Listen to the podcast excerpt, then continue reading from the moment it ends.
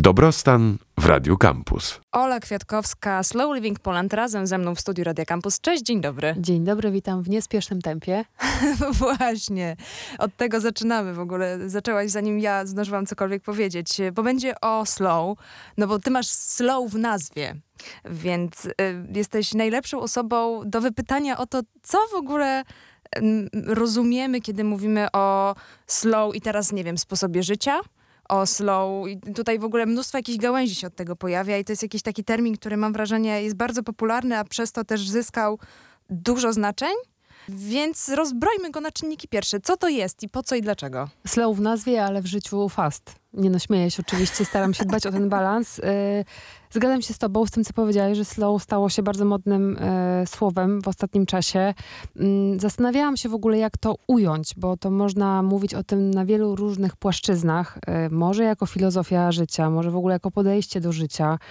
Myślę, że dla niektórych z nas to może być podejście do życia. Natomiast w moim odczuciu nie ma takiej jednej definicji tego, czym jest slow life, bo dla każdego z nas może być czymś innym. To jest taka moja ulubiona odpowiedź, to zależy. To zależy trochę od tego, na jakim etapie w życiu jesteśmy, czego potrzebujemy, czego potrzebujemy w ogóle w danej chwili, od życia, od siebie, w jakim miejscu jesteśmy, bo w moim odczuciu i w ogóle jak myślę sobie o swoim slow life'ie i tym, o czym się zaśmiałam trochę na samym początku, że w nazwie slow w życiu fast, no to trochę tak jest, że dla mnie to jest balans i szukanie tego balansu na co dzień, bo umówmy się, niewiele jest osób, które mogą sobie pozwolić na to, żeby żyć w niespiesznym tempie cały czas. W ogóle czy tak się da? Mam wrażenie, że w ogóle natura ludzka przeczy takiemu zupełnemu zwalnianiu. To znaczy, że my naturalnie mamy chęć się rozwijać i wydaje mi się, że rozwój zakłada jednak jakąś pracę, jakieś przyspieszenia, jakieś etapy różne, które są bardziej albo mniej intensywne, więc to by było jakimś um, zupełnie nienaturalnym, gdybyśmy po prostu tak sobie tak rozwlekali wszystko. Tak. W ogóle tak. to jest trudne do wyobrażenia, więc do, rozumiem, że slow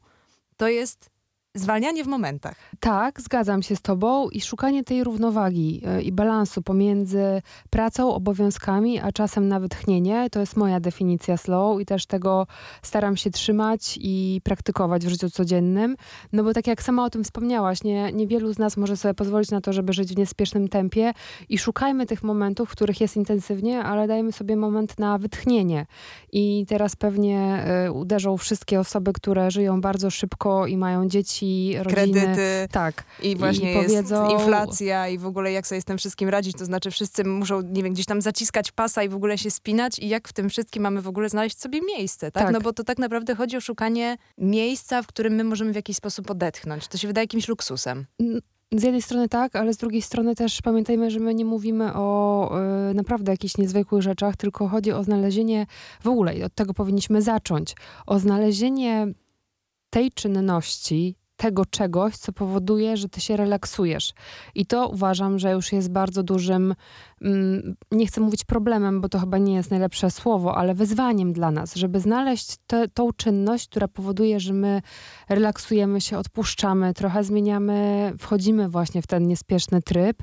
I to nie musi być, e, ja nie mówię tutaj o zamykaniu się w klasztorze albo w aśramie, albo siedzeniu gdzieś w medytacji przez kilka godzin, bo jestem świadoma tego, jak żyjemy, w jakim tempie żyjemy, to mogą być naprawdę proste czynności, jak czytanie książki albo po prostu wypicie kawy, ale z intencją nie łapię łyka i wybiegam, biegnę do pracy, tylko kosztuję tą kawę, smakuję, zastanawiam się, jaki ma smak. Tu już trochę wchodzimy na płaszczyznę tego, czym jest slow w jakichś konkretnych aspektach, bo my możemy mówić o slow foodzie, o slow biznesie, o slow podróżowaniu. Mnóstwo jest tych kategorii i zbierając to wszystko w całość, bo oczywiście zaraz gdzieś tam odlecę, to wracając do twojego pytania, to slow moim zdaniem jest szukanie takich momentów, w których możemy się jakościowo zatrzymać, jakościowo znowu dla każdego z nas oznacza to coś innego, bo myślę sobie o tym w takich kategoriach, że dla niektórych poranki są fajniejsze, dla niektórych ten wieczór jest bardziej przyjemniejszy, więc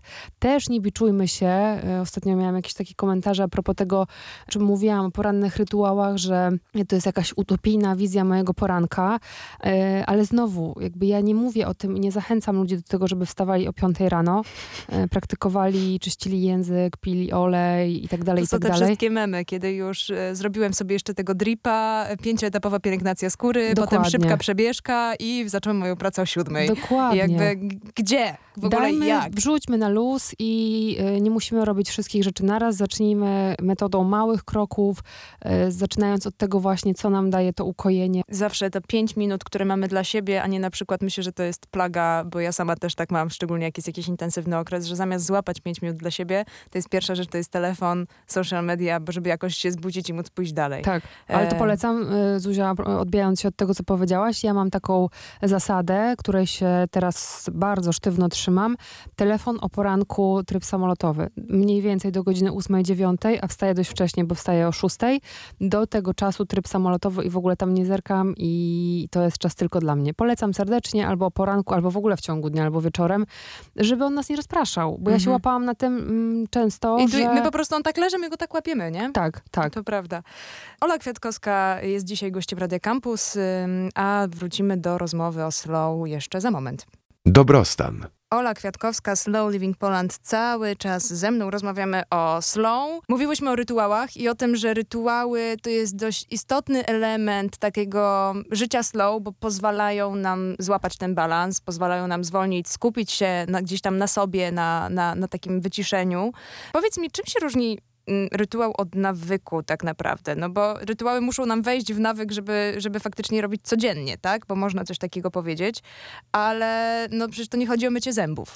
Myślę, że tutaj najważniejszą kwestią, która odróżnia rytuały od nawyków jest intencja, że my zastanawiamy się tak naprawdę, po co to robimy, co nam to daje. Trochę się w tym osadzamy.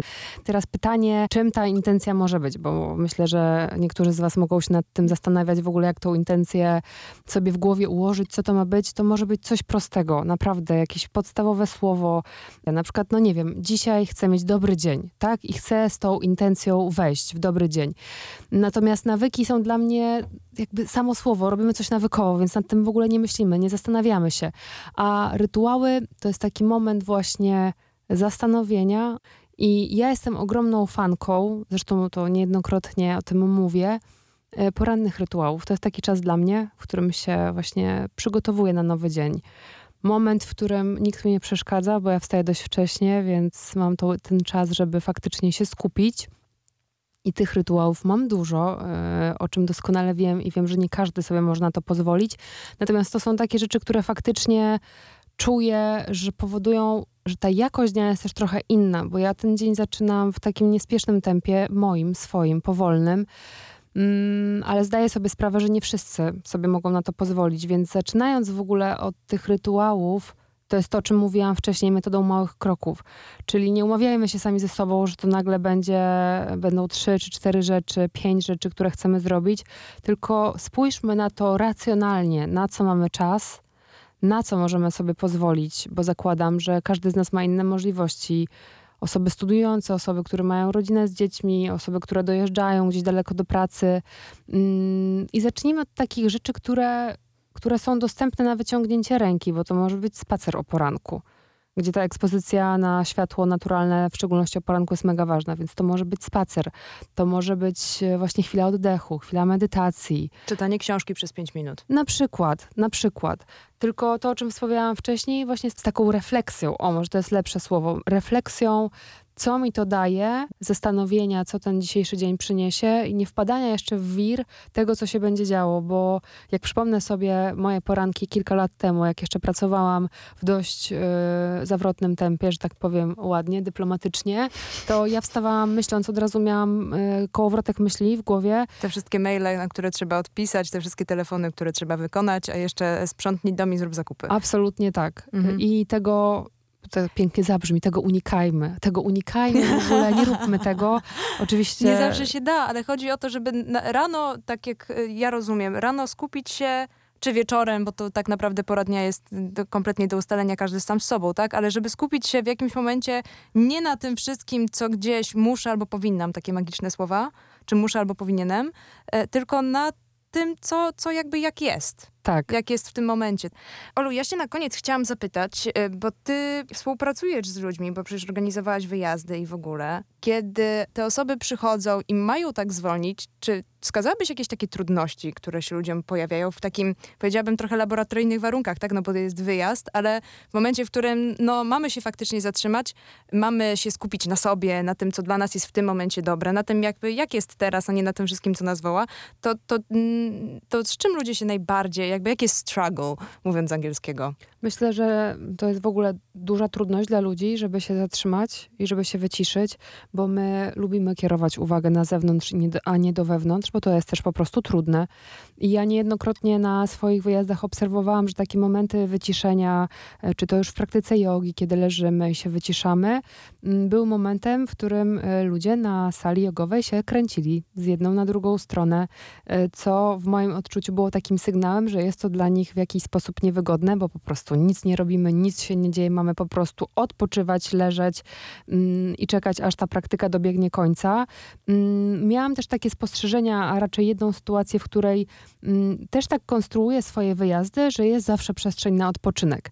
I zawsze mnie to zastanawiało, jak to ludzie odbierają. Czy to jest na zasadzie, okej, okay, świetnie, ja ten czas wykorzystam dla siebie, czy hmm, trochę słabo, bo super by było, jakby w tym czasie były warsztaty i chcemy po prostu robić coś od rana do nocy.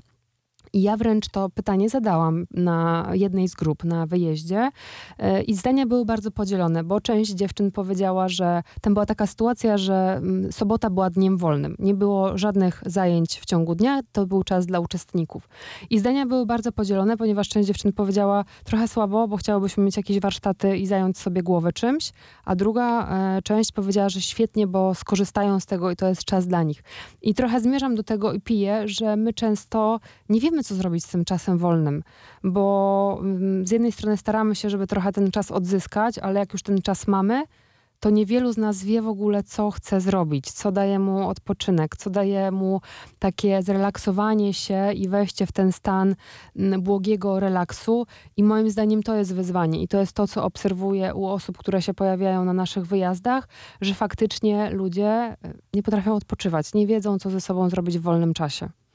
Także tak mam wrażenie, że to jest dobra puenta do tego wszystkiego, że w momencie, w którym poświęcimy codziennie 5 minut na to, żeby jak minimalnie chociaż sobie naładować baterię, to w momencie, kiedy w końcu trafi nam się jakiś e, dłuższy e, dzień wolny, czy urlop nawet, uhu, dwa tygodnie, e, to będziemy wiedzieli trochę bardziej, co, co z tym zrobić i faktycznie to pozytywnie wpłynie w ogóle na, na nasze funkcjonowanie, no bo przecież jak nie naładujemy baterii, to na czym mamy ciągnąć, tak? Tak, myślę, że też warto powiedzieć o tym, że ważna jest dywersyfikacja odpoczynku, żebyśmy my mogli mogli się w ogóle zorientować, co nam służy. Raz niech to będzie e, odpoczynek aktywny, raz bierny, raz w grupie, raz solo, szukając tego, co faktycznie daje nam to ukojenie w ciele i w głowie. Bo jeśli my nie próbujemy różnych rzeczy, to skąd mamy wiedzieć, że coś na, na nas jakby działa w dany sposób?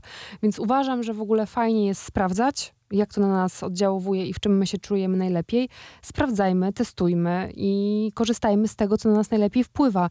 I tak jak powiedziałaś wcześniej, my mm, tak samo jak jest przerwa potrzebna w treningu, bo ktoś biega, e, poci się, dużo się dzieje, tak samo w życiu codziennym. My nie jesteśmy istotami, które są stworzone do tego, żeby być non-stop na 150% i ciśniemy, tylko tak samo jak jest potrzebny czas na, na e, chciałam powiedzieć odpoczynek od razu. No tak, jest potrzebny czas na odpoczynek, tak samo jest czas na pracę, obowiązki. Dbajmy o to, żeby ta przestrzeń na odpoczynek była.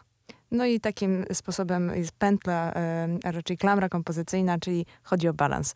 Ola Kwiatkowska, Slow Living Poland była gościem normalnie o tej porze. Dzięki bardzo. Dziękuję. Dobrostan w Radiu Campus.